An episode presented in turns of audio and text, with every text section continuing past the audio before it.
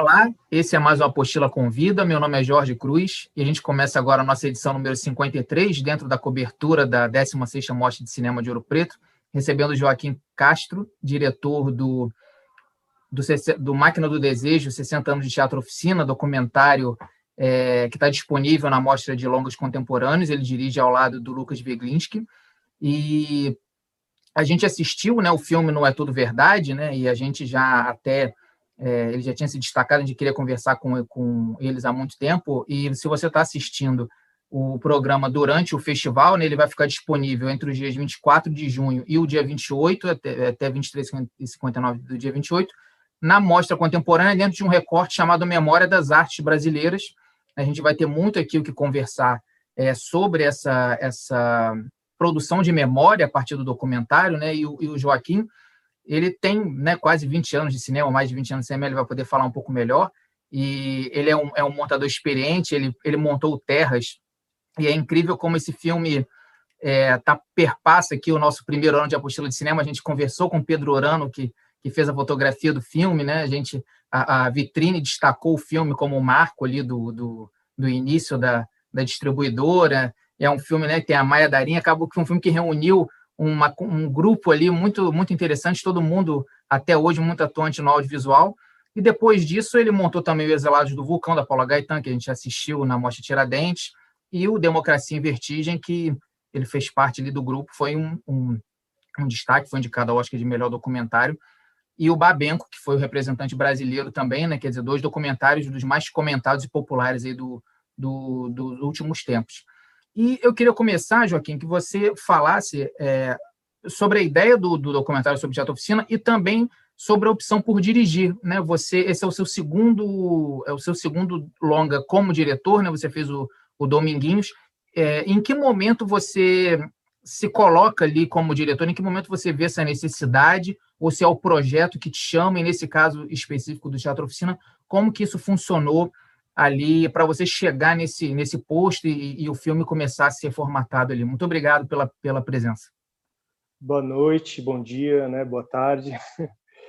É um prazer ter esse espaço para poder contar um pouco do processo desse filme que durou tanto tempo e foi feito com tanto cuidado. Né?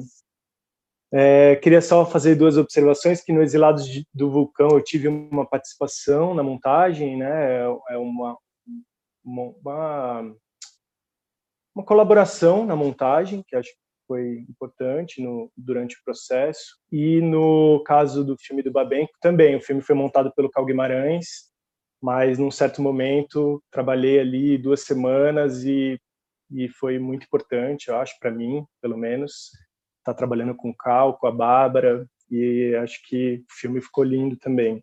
Eu comecei meu primeiro longa eu montei em 2009, eu acho, sete por aí, com uns amigos em São Paulo. Depois eu fui para o Rio de Janeiro e aprendi muito com um mestre do cinema pouquíssimo conhecido chamado Sérgio Bernardes e ele fez um filme testamento do país, do Brasil, chamado Tamboro, para todos sem exceção.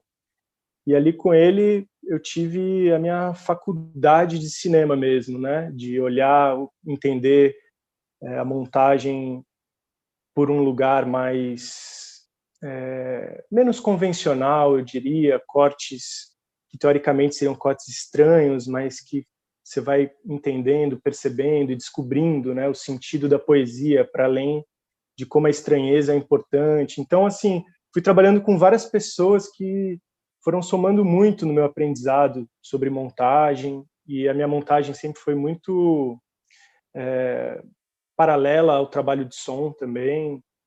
E fui filmando durante a minha trajetória porque é isso anos 2000 né aquela coisa do cinema digital começando e a possibilidade de fazer seu seu filme né a gente se uniu.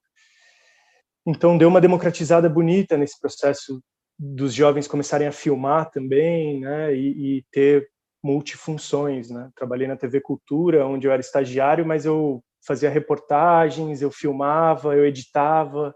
Então acho que todo esse embrião ele faz parte desse processo que eu tô agora do de chegar à direção do meu segundo longa, né? E é muito interessante ter feito essa trajetória e eu amo o ofício de montar. Eu acho que a montagem é uma, a grande a grande cozinha do filme, né? Onde as coisas realmente vão se misturar e, e onde vai nascer essa essa obra e esse processo de fluidez do áudio, do som e da filosofia, né, do entendimento, que você quer transmitir com aquilo, né, como você imagina que o outro vai receber, né, o que gerar de inquietação, não só zona de conforto, mas inquietação.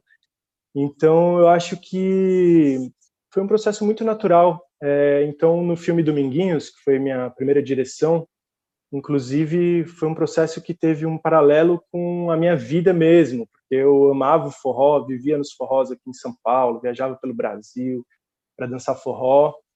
E aí a Mariana Aidar, que eu conhecia do forró, né, sempre chegou no Rio de Janeiro uma vez, Kim, vamos filmar o Dominguinhos que está ensaiando com a Nana Caymmi. Falei, ah, maravilha, vamos filmar. Aí a gente filmou umas coisas, depois de uns três anos ela voltou e falou, olha, o filme, aquele filme que eu estava fazendo do Dominguinhos, ele tá meio perdido na montagem, a gente não está achando o fio, você não quer montar. Eu falei, maravilha. E aí apresentei uma proposta de montagem que também reabria a pesquisa e trazia ideias de, de novas filmagens, sabe? Para a gente conseguir levantar esse filme dignamente, como era o nosso desafio, de uma figura tão bonita e importante como o Dominguinhos e o Nordeste brasileiro, né, e toda essa trajetória, os nossos heróis, né, é, nossos verdadeiros heróis, assim, né, esses músicos que com o som da natureza, a importância da natureza para eles, com o som, né, esse Brasil tão profundo, trazer para frente esse quintal do quintal do Brasil, né? Então, a montagem leva queira ou não, a, a direção, ao conhecimento de todos os campos do, do filme também, né? Um pouco menos da produção, que é onde eu tenho mais dificuldade, e aí você tem que ter a sua empresa, como viabilizar né, seus filmes e essa organização da produção executiva. Então, é um processo que esse dessa coprodução, eu trabalho com cinema é um trabalho muito coletivo, né? Então, é, e ter trabalhado com o Lucas né, no Máquina do Desejo, a gente tem uma história dentro do Teatro Oficina também. Lá no Rio de Janeiro, a partir da Ava Rocha, eu fui para os Sertões, para a peça Os Sertões, lá em Canudos. E ela me levou para filmar esse longa. O Lucas estava lá como ator, produtor. Então a gente tem uma relação com a oficina muito antiga também. E, e essa esse filme tem a urgência do cuidado do material de arquivo, né? Então ele nasce de uma urgência de um cuidado do material de arquivo do Teatro Oficina. A Camila Mota, que é assistente de direção, atriz, diretora do teatro, ela vai na minha casa um dia e eu pergunto: Meu, como tá aquele material de 2010 que a gente filmou? Ela falou: Cara, tá tudo lá no armário, sem backup, as coisas estão uma loucura. Eu falei: Nossa, a história do teatro brasileiro, né? A gente não tá falando de assim, um teatro que já pegou fogo, então vamos fazer um projeto de um longa e a gente redigitaliza, organiza o que der da parte desse acervo do teatro e assim surge esse projeto lá em 2014, né, o início desse projeto. Encontro de olhares, né? A gente é, queria até mandar um, um abraço para o Lucas, né? Mas até dar essa informação, né? Ele ele fez parte do Teatro Oficina ali 2006, 2012, depois ele aqui no Rio, né? A Apostila de Cinema do Rio, ele teve um, ele criou também uma companhia chamada Companhia dos Prazeres, muito importante aqui no Morro dos Prazeres, num contexto que, que a, a, a cidade, né, a, a, chamada cidade olímpica, né, da, daquelas UPPs, então ele ele começa, né, ele, ele traz ali um, um ele leva cultura para espaços aonde imaginava-se que, que o estado de bem-estar social começaria a chegar, né, com quem, quem se enganou né, com, essa, com essa criação, é, hoje em dia, vê que, na verdade, era uma coisa né, ali muito, muito pontual por Exato. conta do, de interesses, né? mas é, então vocês têm esses encontros de dois olhares e o filme ele é um filme muito desafiador justamente no, no aspecto da, da montagem, né? Porque o Teatro Oficina tem uma história é, muito longa, né? né muito muito extensa e muito complexa, né? Você tem ali é, um desafio que é o aspecto temporal, né? A gente vai ali tem o Caetano, né, que, que conta quando assistiu o Rei da Velha em 67, quer dizer, na gênese do tropicalismo, o Teatro Oficina já estava ali, também tem uma, uma complexidade temática, né? já que o Teatro Oficina está ali ocupando um território, é, é, é uma resistência na, na, na, capital de São Paulo, inclusive contra a especulação imobiliária e, outros, e outras questões que a gente pode até tratar mais à frente. Então, como que, que esse material foi pensado na hora de, de produzir as novas imagens? Né? Vocês já...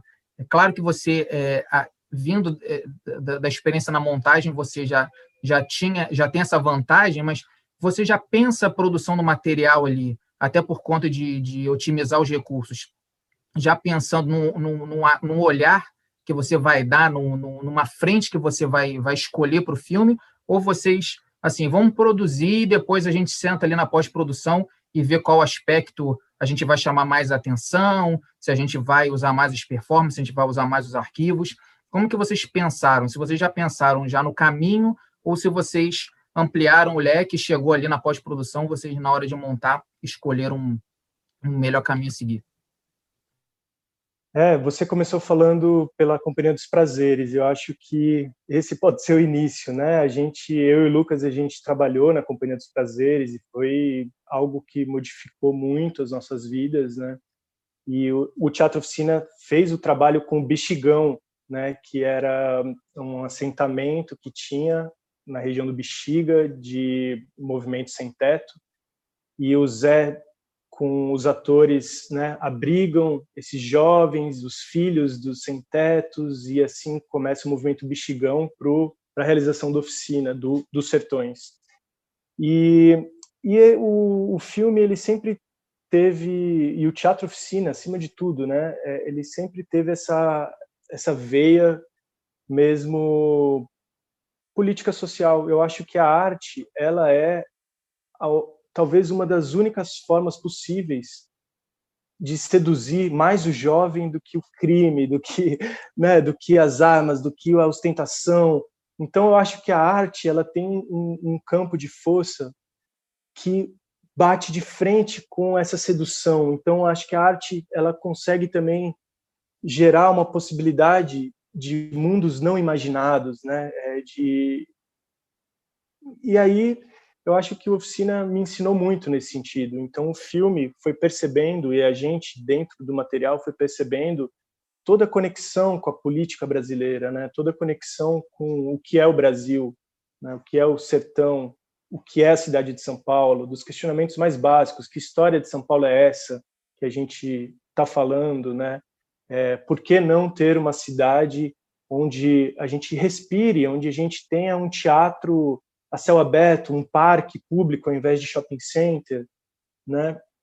E aí você começa a perceber que um grupo de homens brancos, burgueses da faculdade de direito, né, escolhem montar umas peças que já começam a questionar o imperialismo, o patriarcado, e, e assim o teatro vai se desenvolvendo, né? né? Passando pelo desbunde, pela descoberta de Oswald. É, quando Caetano fala que ele descobriu Oswald de Andrade com Zé Celso, isso é um marco, né? Histórico e político, né? Artístico. Então o processo foi muito estudado assim é, eu estudei muito tempo o filme com Pedro Paulo Rocha irmão da Ava um grande filósofo e a gente caiu dentro de muitos livros é, o Lucas já tem um conhecimento do teatro enorme e, e chegou para montar comigo um processo que seria uma separação por décadas, porque raros também são é, esse registro de todas as décadas, desde 58, com imagens desde a inauguração até hoje, 2021, entendeu? É, e aí a gente começou a organizar o filme por décadas e, e dentro dessas décadas já fazendo tudo, tudo é seleção dentro da montagem, né? Porque é um material. Então isso vem de uma prática de um trabalho com material de arquivo grande que é, que eu tenho também, que eu fui adquirindo, trabalhando com a Petra no Democracia em Vertigem, que a gente trabalhou com mais de 7 mil horas, ou trabalhando com o Sérgio Bernardes, que tinha 1.800 horas de Brasil filmados da maneira mais bonita, onde a gente tinha que selecionar qual beija-flor era o plano era melhor, é esse ou é Arara, por quê, né? O que significa mais, sabe assim? É, e essa história foi sendo encontrada com relação à arquitetura do próprio prédio, com, com né, e é o estádio, o estágio onde a gente está hoje na luta. Então, sempre uma ideia nossa foi de mostrar mesmo é, o fundamento que é esse teatro, né? Como essa ancestralidade que existe ali não pode ser esquecida, tem que ser trazida à tona para essa nossa luta de agora, para essa conquista de agora, de não deixar esse prédio ser cercado por torres, por exemplo, entende? Então é... E aí a gente vai descobrindo a fala sobre Stanislavski, os momentos sobre Brecht, Lina Bobardi, a relação dos arquitetos com o espaço, como é, o diálogo sobre essas relações são diálogos sobre a sociedade, né? Então, quando o Zé fala que o teatro italiano é, né, ele começa a quebrar a parede, do teatro vira o teatro, que aí é, é a transcendência total, né? O teatro sai daquela coluninha de final de semana, olha, hoje no teatro. Não, ele sumiu, ele virou um, uma ação né, durante a ditadura.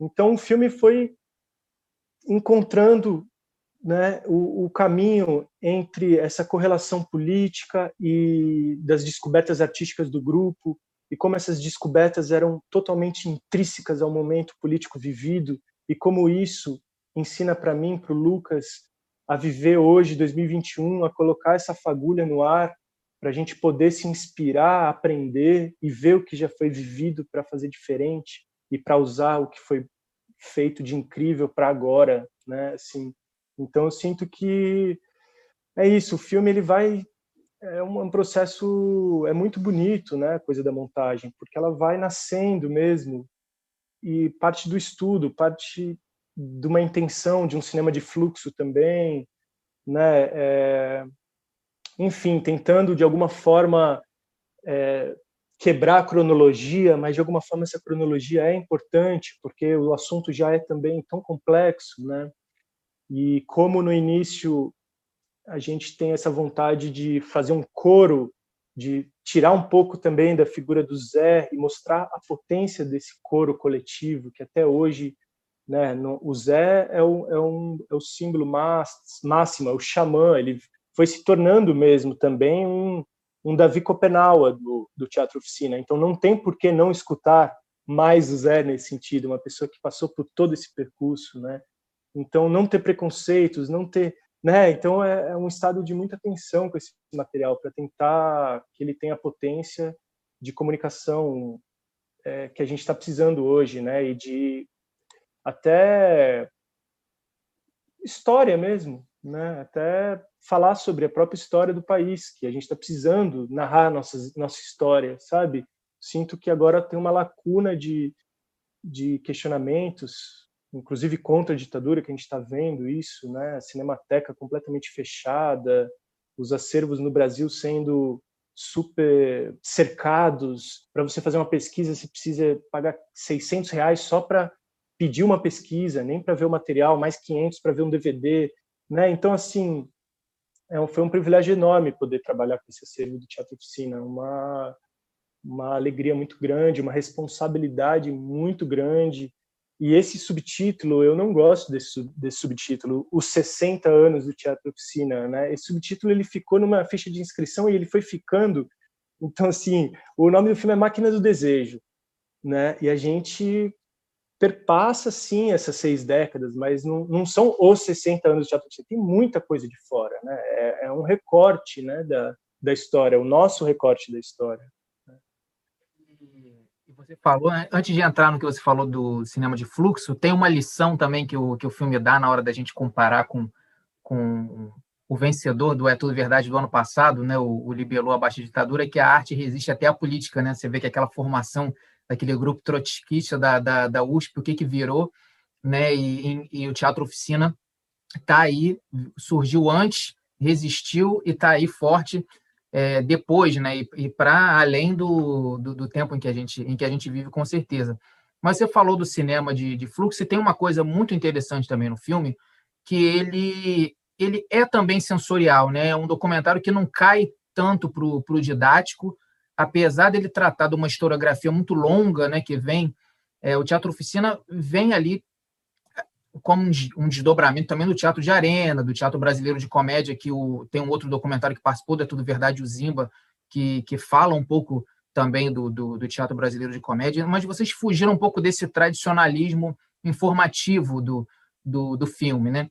É, como que foi também é, conseguir trazer para tanto para quem conhece a história do Teatro Oficina, quem já está familiarizado, quem conhece ali o, a região do Bexiga sabe o, o peso cultural que tem, é, esse filme sem, sem ser tão referencial e saudosista, para que também pudesse ser instigante, provocador para quem é jovem ou para quem ainda não tem tanta informação sobre o teatro oficina. Como que, que foi equilibrar também esse, essa, essa, essas frentes todas dentro de, de um filme com, com menos de duas horas? Vocês conseguiram contemplar todas essas formas de expressão também? Eu acho que foi um trajeto junto com o próprio teatro. Assim, no início, um teatro mais acadêmico, um filme um pouco mais, né, é, não acadêmico, mas os assuntos são mais eruditos no sentido assim, a gente fala de Stanislavski, de tipos de atuação, a gente fala de Brecht, né, a gente cita Gorky. Então, assim, é, mas é sobre o rompimento do filho com a família tradicional, é sobre a descoberta da sexualidade, é, é, são situações que acabam é, realmente sendo globais, né? Mas é, é, é, complexo. Então, assim, eu acho que o Zé é um grande jovem, é, tem um herê, nele até hoje, que né, o trabalho na oficina é totalmente conduzido pelos jovens, são sempre os jovens. Então, isso também eu acho que, que nos ajudou a, a fazer esse. É, você achou equilibrado, né? Achei interessante a sua perspectiva. Que bom. Quer dizer, não sei se é bom, mas acho que bonito ouvir isso, assim. É muito interessante.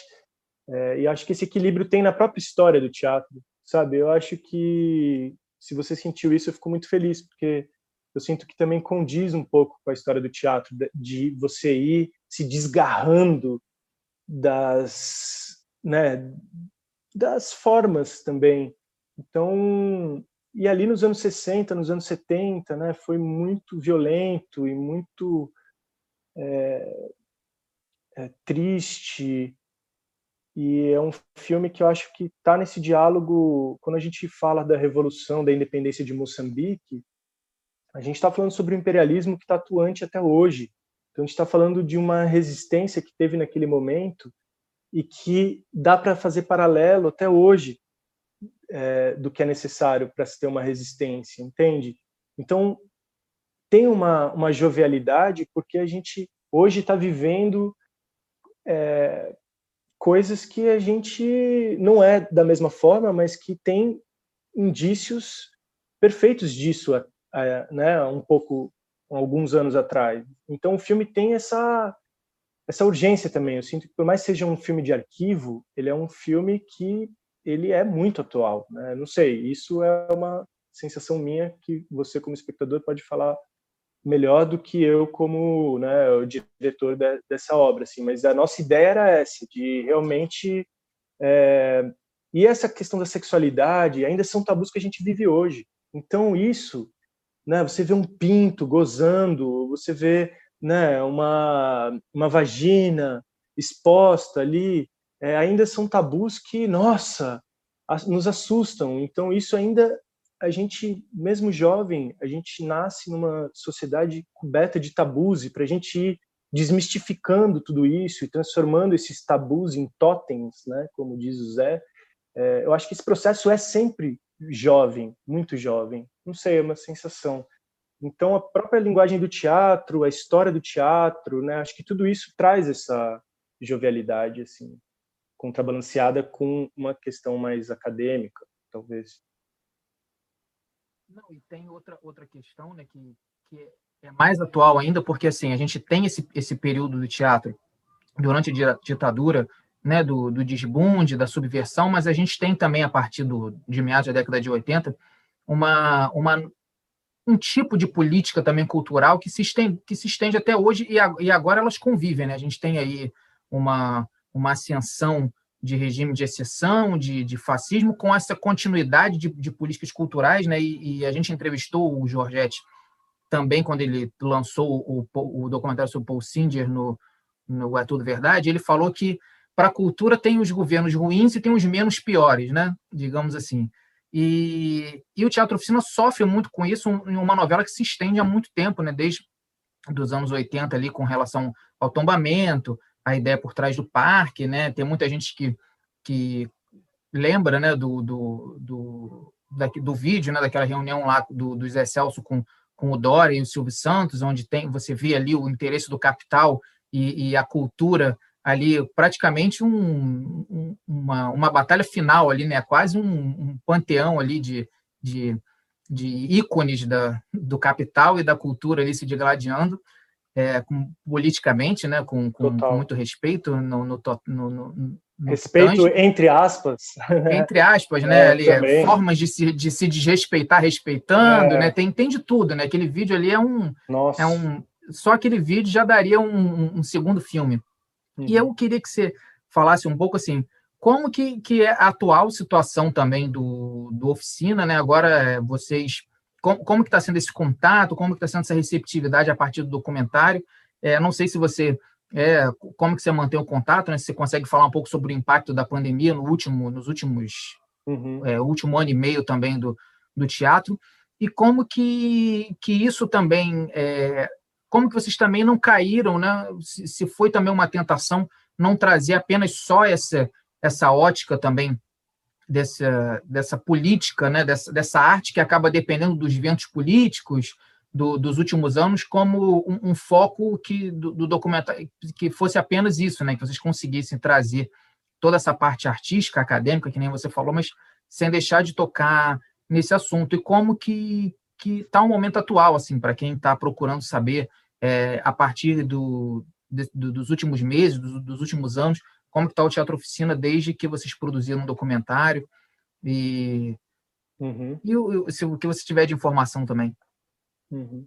É, o teatro passa por uma situação terrível, né? Assim, porque estava vindo de Roda Viva, sucesso, que estava vindo de Rei da Vela, sucesso, teatros lotados, e o teatro lotado toda noite com Roda Viva, e, e isso significa que o teatro estava vivendo de bilheteria. Então, a Petrobras cortou o patrocínio há um tempo já, e o teatro resistindo, vivendo apenas de bilheteria, sem patrocínio, uma situação muito difícil. Aí chega a pandemia e, nossa, e acho que foi uma coisa que o Zé nunca esperava viver mesmo, né? Essa parar de encontrar, né? Assim, o teatro é a arte do encontro, do, da sensação de estar com o outro, né? De viver isso, diferente de todas as outras artes praticamente. É, fora dança e, e outros, mas assim, né? É, audiovisual com certeza e, e, o teatro passa por uma fase muito difícil. Então, assim, vaquinhas, colaborações, né? Então tem o Pix do Teatro Oficina, o, é, e aí os artistas são incríveis. Eles foram criando filmes, a TV Usina, o canal do YouTube muito forte. Esse material de arquivo e o filme deu um fôlego muito grande para a companhia de, de botar esse material no ar, de criar é, né, é, a Cacilda Becker faz 100 anos, foi o centenário de Cacilda agora, anteontem. Então, assim, e aí o Zé tem cinco peças sobre a Cacilda Becker, e dentro dessas peças sobre a Cacilda, o Zé fala sobre a história do teatro brasileiro. Então, assim, é, é uma aula, né? Uma aula. E, e, e assim o teatro tenta se manter até as coisas se abrirem é, e puder novamente, em medidas de segurança, retornar, né? Mas estão tendo rituais xamânicos, assim, de macumba, rituais é, indígenas, para fortalecer espiritualmente o lugar, para ter essa volta né, o quanto antes e, e sagrar, continuar sagrando aquele lugar porque esse é todo um outro campo que também está junto, né? O teatro é a espiritualidade, é sobre ancestralidade, é sobre interpretar o outro, é receber o outro, a outra personagem, né? E essa é a situação, é muito crítica e ao mesmo tempo os artistas estão tendo soluções geniais dentro do teatro. O Zé está escrevendo, está ensaiando filme. Então assim, é, uma das frases do filme, né, é, se você não não está criando, você não está vivo nem morto, né? Assim, então é, é isso. Ali é um, é um poço de criação, um olho d'água, né? De criação. É o terreiro de Exu Dionísios, né? Assim. Então a coisa vai melhorar. Essas são as informações assim que eu tenho. É claro que os atores vão poder te passar coisas mais precisas, depois eu posso, inclusive, te encaminhar é, Pix e outras coisas, é, as peças, os canais do YouTube, que é, são geniais, geniais. E acho que o filme abre uma porta para você adentrar o labirinto, porque ainda tem todo o labirinto a ser percorrido. Então, nosso filme é o, a primeira reta para você chegar no labirinto. Depois que você chega nesse labirinto, ainda tem um milhão de caminhos para a serem percorridos. É uma história magnífica de obras incríveis, muito bem registradas, filmadas. É, e a situação do terreno, é, ela tá esse projeto que é do Parque Bexiga foi negado pelo o Romeu Tuma, é, tomou posse durante um dia, que foi uma férias do Bruno Covas, e ele vetou o projeto nesse um dia que ele estava como representando o prefeito. É, o projeto foi vetado, já estava super avançado o processo, mas agora a gente está entrando de novo com o Suplicy, que é um, um guerreiro político que está com o teatro desde os dos anos 70 também, muito próximo do Zé, e está apresentando esse projeto de novo. É um projeto maravilhoso que tem o Rio Bexiga que passa dentro, é abrir a cidade de São Paulo, né? Criar um parque enfim. E, e as arquitetas, a Marília, os arquitetos todos trabalhando nesse projeto, acreditando. É uma luta, é isso, é a luta do palhaço contra o palácio, né? O Zé fala também isso no filme, né? Então, assim, tem que ter essa felicidade guerreira e não desistir e continuar ali, porque é, as coisas, se não forem lutadas, elas são dominadas e dominadas por um campo que a cidade de São Paulo já foi inteira dominada, né? Que é o cinza, o prédio, a falta de lazer para a cidade, né? A gente consegue falar quantos lugares de lazer na cidade de São Paulo, Parque Ibirapuera e mais dois, entendeu? É... Enfim, é mais ou menos essa situação. Eu acho que o filme ele, ele colabora muito para desvendar a história do teatro, para você encontrar essas estrelas, você saber, entendeu? É, a profundidade que é o teatro oficina, de onde vem. Não tem loucurinha nessa história, é tudo muito, muito trabalhado. O Zé fica 12 horas ensaiando, não vai ao banheiro, ele faz xixi num balde no meio da pista para não parar o ensaio. Ele exige a atenção de 60 pessoas ao mesmo tempo. Não adianta você estar na cabine de luz conversando, ele fala, shh, ó, aqui, entende? Então, é, é, um ritual de muito trabalho. E nesse momento do Brasil, né, perceber a, a falta de interesse, de conhecimento, de entendimento da importância, né? Porque a arte não é um mero lazer de domingo, a arte é a essência da nossa vida, né? Até na crítica eu falei no final, que é o, o Golias judeu do capital, é, derrotando um, um, Davi esquecido pelo Deus mercado, né? É um pouco, é um pouco isso, né? Um pouco essa, esse Davi Golias eterno, mas é, é isso, assim. espero que a gente consiga se reunir dentro do Teatro Oficina em, em breve, não apenas revisitando essas criações já consagradas do, do, do teatro, mas também fomentando novos, né? Dando oportunidade para novos talentos e para começar, assim, para a gente encaminhar para o final, eu queria que você falasse um pouco da, da receptividade do, do Máquina do Desejo, do documentário. Vocês apresentaram no Não é Tudo Verdade, assim, uma das edições dos últimos anos em que a seleção nacional foi uma, da, uma das mais fortes. assim A gente assistiu em, em sessão especial a última floresta do Luiz Bonoese, mas teve o Alvorada do Ana Mulaerte, o Edna do Eric Rocha, que é espetacular, os Arrependidos, né, que, que ganhou que ganhou o prêmio, o próprio Zimba. É, como que foi essa, essa, esse início ali no, no É Tudo Verdade?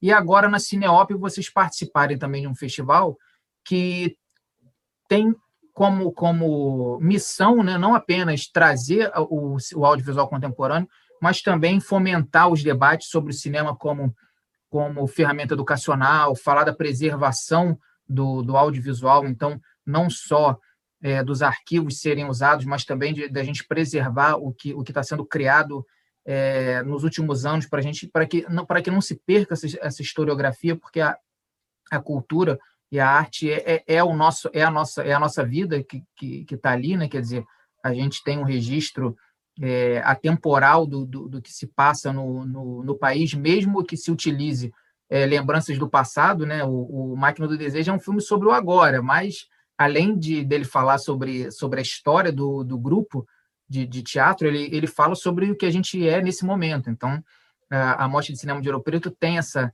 esse, essa ideia de abarcar essas várias questões, como que é, assim, ocupar esses espaços, assim, tão diferentes, mas tão complementares, né, do, do É Tudo Verdade, com essa produção documental mundial, até a Mostra de Cinema de Ouro Preto, que, que é mais é, para o lado da preservação, da educação, como que está sendo essa campanha, essa trajetória do, do filme nos últimos meses para vocês? Ah, foi uma receptividade muito bonita, interessante. Eu super nervoso, né? Porque é isso. O filme dá para ficar montando ele mais dois anos, três anos, quatro anos. É um filme muito difícil de fazer, então até ter essa sensação de que realmente, putz, eu fiz tudo que eu consegui até agora, agora é a hora, né? E contamos com a colaboração de muita gente que assistiu o filme, amigos que opinaram, porque eu acredito muito nesse olhar também de fora, né, para a gente ir se se repensando, né, não ter certezas o tempo todo e, e ir se questionando e, e, tentando ao máximo melhorar a obra, né? É, e aí foi demais, assim, poder estar tá concorrendo com concorrer com amigo é muito chato, né? Isso é meio bizarro, assim. Então o capitalismo tem essa coisa de colocar os artistas para concorrerem entre si e tal, né? Isso é complexo, né? E ao mesmo tempo, enfim, dá um orgulho grande de ter conseguido entrar numa competição tão difícil, né? E aí, poxa, a gente foi honrado com a menção do festival e também muito honrado com o prêmio de montagem que a EDT, a Associação de Editores, deu, e aí várias pessoas opinaram, acho que tiveram, sei lá, foi um júri grande, assim, de pessoas, então, fora o júri do festival, que deu a menção honrosa, teve o júri dos montadores, né? E acho que no documentário isso também é muito. A montagem é um lugar, assim. Quem monta documentário, eu acho que tem a capacidade de montar qualquer coisa, sabe? Que é, é muito difícil. É o roteiro, é o som, é como você vai. E a receptividade foi, foi linda, assim, porque o Eric, eu trabalhei com ele no filme Jades, que foi uma experiência maravilhosa poder trabalhar com ele. Para mim foi um sonho, porque o Rocha que Voa e o Baile Perfumado foram os dois filmes que eu vi ali na época que eu falei: nossa, olha o cinema brasileiro, meu Deus do céu, é isso que eu quero fazer. Os brasileiros estão fazendo. Será que é possível? Então, ter trabalhado com o Eric foi uma coisa assim muito maravilhosa. E aí, o Renato Valone, montador do Edna, eu acho um gênio e admiro muito o trabalho dele. É, e aí o filme da, da Ana, né, depois de ter feito Democracia em Vertigem, aí eu, nossa, que doideira, né? E aí as mídias, como a mídia, como a mídia vê o nosso filme, né? A grande mídia, aí o nosso filme escondido na grande mídia. Então são as, as descobertas ali, né, do, do, festival. E aí foi muito interessante o, o com Zimba também, um filme sobre teatro a montagem da ID, uma parceira querida também. Mas é isso, o, Eric, é, com o Eric, com o Pizzini, é, foi, foi interessante. O filme foi super bem recebido pelo, pelos atores do Teatro Oficina, claro, que são os que mais têm críticas né, ao filme. Provavelmente são os atores do próprio teatro que conhecem muito a fundo a história. E esse subtítulo acho que é uma, acaba sendo uma pegadinha, porque não são os 60 anos de Teatro Oficina, né? Tem os anos 2010, 2020, né? Tanta coisa acontecendo recentemente e a gente também é, trabalha no final do filme de uma forma mais poética e mais condensada do que a gente achou que era necessário para o início. No início, a gente achou mesmo que era necessário dar o fundamento e mostrando coisas que ninguém conhece, que nas últimas décadas acaba que a gente já está muito mais fresco com esse material, é um material que já está na rede, sabe? Então a gente acabou condensando mais os últimos 20 anos. Então vieram muitas críticas nesse sentido de é, ah, no final o Zé Celso acaba tomando a palavra, não é mais o coro. É, mas é isso, ele é o grande, como eu disse, Davi Copenal, o grande Ayrton Krenak, né? Ele é uma voz que que a gente tem que escutar muito, principalmente ele mais velho, né? É, a receptividade, mas assim, os amigos, porra, me ajudaram muito, assim, psicologicamente, né? Mas essa coisa de prêmio eu já perdi tanto, já ganhei tanto, já fico meio tipo, ah, se ganhar, ganhou, se não ganhar, não ganhou. Claro que, poxa, é, é uma honra ter ganhado o prêmio de montagem, menção honrosa, foi incrível, assim. E aí a gente ganhou um prêmio no Chile também, uma outra realidade, contexto, e aí você vai ver a história é a mesma da ditadura dos Estados Unidos aqui no Brasil, lá no Chile, né? Essa, essa interferência do golpe.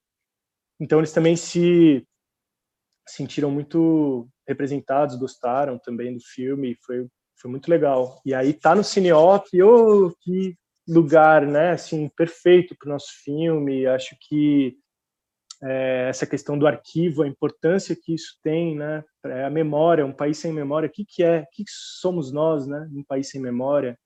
Então é isso, a obra do Glauber Rocha inteira na Cinemateca, do Humberto Mauro, de tantos outros gigantes, né, e tantas outros coisas que são cinejornais, tanta, tanta coisa lá, né? Assim, e tudo hoje vira marxismo cultural, e aí pode pegar fogo, dane-se. E esse é o medo, assim, né, que eu tenho. Então, a importância de um festival como o Cineop para a gente entender que o arquivo é o próprio futuro, né? A nossa ancestralidade é o nosso próprio futuro, é o que a gente quer, né? Manter e, e aprender para transformar, para semear coisas novas, ressignificar tudo isso, porque como você disse é isso, é, é, não tem presente, passado e futuro, né? Isso é uma concepção branca, ocidental, né? Os, os tempos são múltiplos, né? Então assim, esse, material fala sobre né, o pós-futuro, assim. Né? Prova de que a sociedade é uma só, né? Que é, as notícias que chegam, né, que o, a grande, o grande impacto no, no, que já foi perdido na Cinemateca no último ano são justamente filmes do Canal 100, né, quer dizer, essas pessoas, as pessoas que gostam de futebol, gostam de rever é, os lances do, de outras épocas, né, saiba que se não fosse é, a produção audiovisual, se não fosse a preservação audiovisual, talvez é, as imagens do passado não chegariam né, a, a, a você é, em casa, né? Tudo, tudo, é. tudo, faz um sentido, né? E, e, olha que interessante, né? Você falou do baile perfumado como um, uma das obras que fez você despertar o interesse e agora você está aí na Cineop é, com uma produção sua, uma, um filme que você dirige junto com o baile perfumado, né? Ele está na, na, seleção da, da, temática histórica, né? Por conta do, dos anos 90, tem vários filmes da época da retomada. Quer dizer, vocês acabaram, acabaram se encontrando nessa prova de que não não existe diferença entre presente, passado e futuro. Vocês se encontraram num ponto, no mesmo festival, é, fazendo parte da, do, do, mesmo espaço, né, dividindo, dividindo o espaço, né, independente do, do filme ter 25 anos. É, Joaquim, queria agradecer, queria como última pergunta que você falasse é, de futuros projetos. É, eu, eu ouvi o podcast da, da, da O2 Filmes, né, acho que e ali você tem um spoiler ali sobre o, o, filme do sobre o Hermeto Pascoal. Queria que você falasse seus futuros projetos, como que está sendo esses últimos tempos de você trabalhar também nesse, nesse contexto de pandemia e que falasse algo que as perguntas aqui não alcançaram, deixar algum recado ou, ou alguma mensagem também sobre o filme que as minhas perguntas não alcançaram. É, mas já agradecendo desde já é, a sua participação aqui na nossa cobertura da Mostra de Cinema de Ouro Preto. Espero encontrar você mais vezes, pessoalmente, em gravações aqui de entrevista de outras produções. Vai ser sempre um papo muito, muito interessante, porque são as pessoas que, que fazem o cinema nacional. A gente quer registrar ao máximo, fazer parte dos lançamentos, dando a nossa contribuição, registrando o, a fala de vocês. Então, eu queria que você é, falasse aí é, o, que, o que você não conseguiu por conta das perguntas também. Oi, Jorge, só tenho a agradecer o interesse pelo filme, né? Que muitas vezes é isso, fala, nossa, por que que meu filme não sai no jornal? Como que é isso, né? Essa coisa da grande mídia, como colocar assessoria de imprensa? Então, assim, puxa, só de falar e adorei suas perguntas, muito obrigado pelo por você ter assistido o filme mesmo, assim. É, eu acho que eu, o que eu tenho a dizer é exatamente da gente cuidar da nossa cultura, né? Para a gente cultivar né, a nossa cultura, nos, nos conectar à importância dela, que está salvando a gente na pandemia, entende? Então, é isso, as séries, os filmes, como está sendo um caminho salvador para esse momento que a gente nunca imaginou viver, né? É, a pandemia afetou muito todos, né? Sem dúvida. É, as nossas redes sociais viraram obituários, né? Então é de uma tristeza sem fim, assim, né? É, a montagem vivia numa caverna, né? Com certeza, eu tenho um lugar né, de uma classe social que eu consigo fazer esse trabalho na minha casa. Eu tenho meu computador, então, sei lá, já tenho uma história. Estou fazendo agora um filme sobre o Sérgio Mamberti, dirigido pelo Evaldo Mocazel, é, cuidando do filho, ensinando ele, dando aula e, e sendo o colega ao mesmo tempo que eu dou aula, eu sou o colega de turma para ter a reflexão sobre o tema, então e trabalhando junto e contas, aquela coisa louca, né, que é um grande sofrimento. Sofrimento não, né, porque a gente faz, uma coisa que eu recomendo é você fazer o que você ama, sabe? Que é isso, vale a pena, vale a pena e as coisas é, mesmo na dificuldade, você fala, porra, tô aqui, mas fazendo o que eu amo, né? Puta, que como isso é importante nesse momento. Então, com todas essas dificuldades, eu tô num, num ofício que eu amo fazer, né? Que eu me dedico muito. É, e mas foi bem difícil e tentando abrir é isso o montador que também é diretor e que é produtor né? Ou seja é um lugar que é meio é, muito difícil e muito parecido com várias pessoas, então recomendo as pessoas a terem muitos projetos, a tentarem né, criar projetos e, e, se esses projetos é, demoram tempo mesmo para acontecer e você vai montando equipes e, e, tentando as coisas que é, esse é o caminho que eu estou traçando, fazendo parcerias, criando projetos, tentando colocar esses projetos para frente, não, não, não fico esperando um telefonema para saber se alguém vai querer que eu monte o filme ou não. Quando aparece, eu fico muito feliz, eu amo, né? Mas ao mesmo tempo eu não posso esperar. Então é isso, ação. Temos tudo a fazer, ação, né? Acho que essa é a minha minha dica e como eu tô levando. E aí eu tô agora no caminho de fazer minha primeira ficção, que tem a ver com todos os documentários que eu trabalhei também, que é uma ficção sobre o Hermeto Pascoal. E, e aí é, é esse o desafio que, é, que a gente está, um dos né, desafios, porque tem outros projetos paralelos. Então, esse é, é, um, é o meu foco como, como diretor, um dos focos.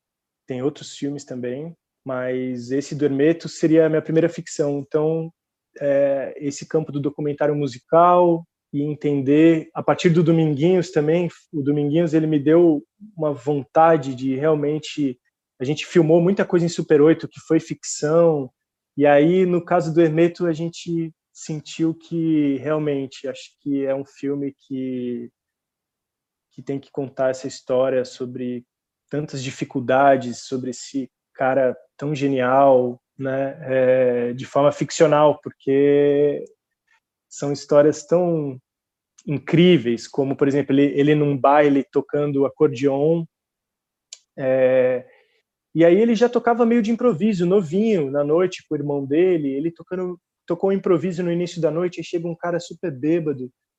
Eu falo, eu quero que você toque aquela música de novo. Daí ele, cara, eu não, não, não, não sei tocar, eu não sei repetir aquilo que eu fiz aquela hora. E aí o cara, se você não tocar essa música até o final da noite, você vai se ver comigo. O cara já estava bêbado. E aí chegou no final da noite e não conseguiu reproduzir. O cara vai lá e corta o acordeão dele no meio. Ele, uma criança, é, e aí ele começa a chorar, aí o pau quebra no, no lugar, né? E ele conta que ele vai para casa dormir, aí no dia seguinte ele escuta dois barulhos de tiro, assim, né? Pá, pá! E aí, tipo, na manhã do dia seguinte, os caras mataram esse cara que cortou o acordeão dele. Então, assim, é um Brasil, é, são histórias, né, que a gente não. que eu acho que merecem muita atenção né, de, de uma ficção, porque é, é, um lugar tão surreal e tão real, esse lugar da magia, né, de como o documentário ele é uma ficção, como a ficção é um documentário, né? Então eu estou muito afim de fazer essa essa transcendência, assim. E, e, só pela história que você contou, são é, é uma força imagética muito muito grande nessas nessas histórias, né? Então Imagino que, que seja um longo trabalho que você tem pela frente. Desejo desde já sucesso, tanto nesse quanto nos outros projetos.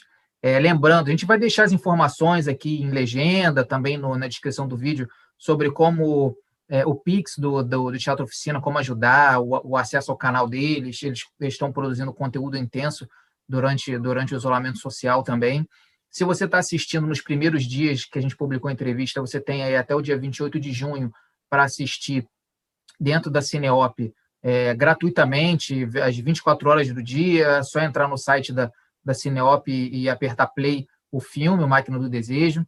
É, mas com certeza, passando esse período, você, vai poder reencontrar em outros festivais, em plataformas de streaming, é, quem sabe em breve. Então, é, essa, essa entrevista vai ficar, é, não vai envelhecer nunca, com certeza, porque vai ser um filme que vai estar sempre é, sendo revisto. Então, se você está assistindo pelo YouTube, se inscreve no canal, ativa a notificação. A gente, durante a Cineop, vai postar, publicar entrevistas todos os dias. Tu, todos os conteúdos a gente também lança em áudio é, nos agregadores de podcast. É só seguir a gente. É, Joaquim, queria agradecer muito. Joaquim Castro, diretor né, do, do Máquina do Desejo, ao lado do, do Lucas Veglinski, é, na, dentro da programação da Mostra Contemporânea da 16ª Mostra de Cinema de Ouro Preto. Muito obrigado, Joaquim. É, uma palavra final aí que você queira deixar para a gente encerrar também. É, foi um prazer conversar com você é, sobre o filme. Muito obrigado. É, queria mandar um salve para todos os montadores e pesquisadores e assistentes de montagem desse Brasil é, que tanto fazem pelo documentário brasileiro, pelo cinema brasileiro. É, e esse alerta, SOS, Cinemateca Brasileira, né, SOS, Arquivo Brasileiro, História do Brasil. Né? Acho que essa é a minha última mensagem, assim, da gente não achar que isso é de menor importância. Né? Nós, cineastas, temos a obrigação de estar nessa frente de luta. Todos que amam o cinema precisam estar nessa frente de luta pela Cinemateca Brasileira mensagem final, a gente encerra mais o Apostila Convida.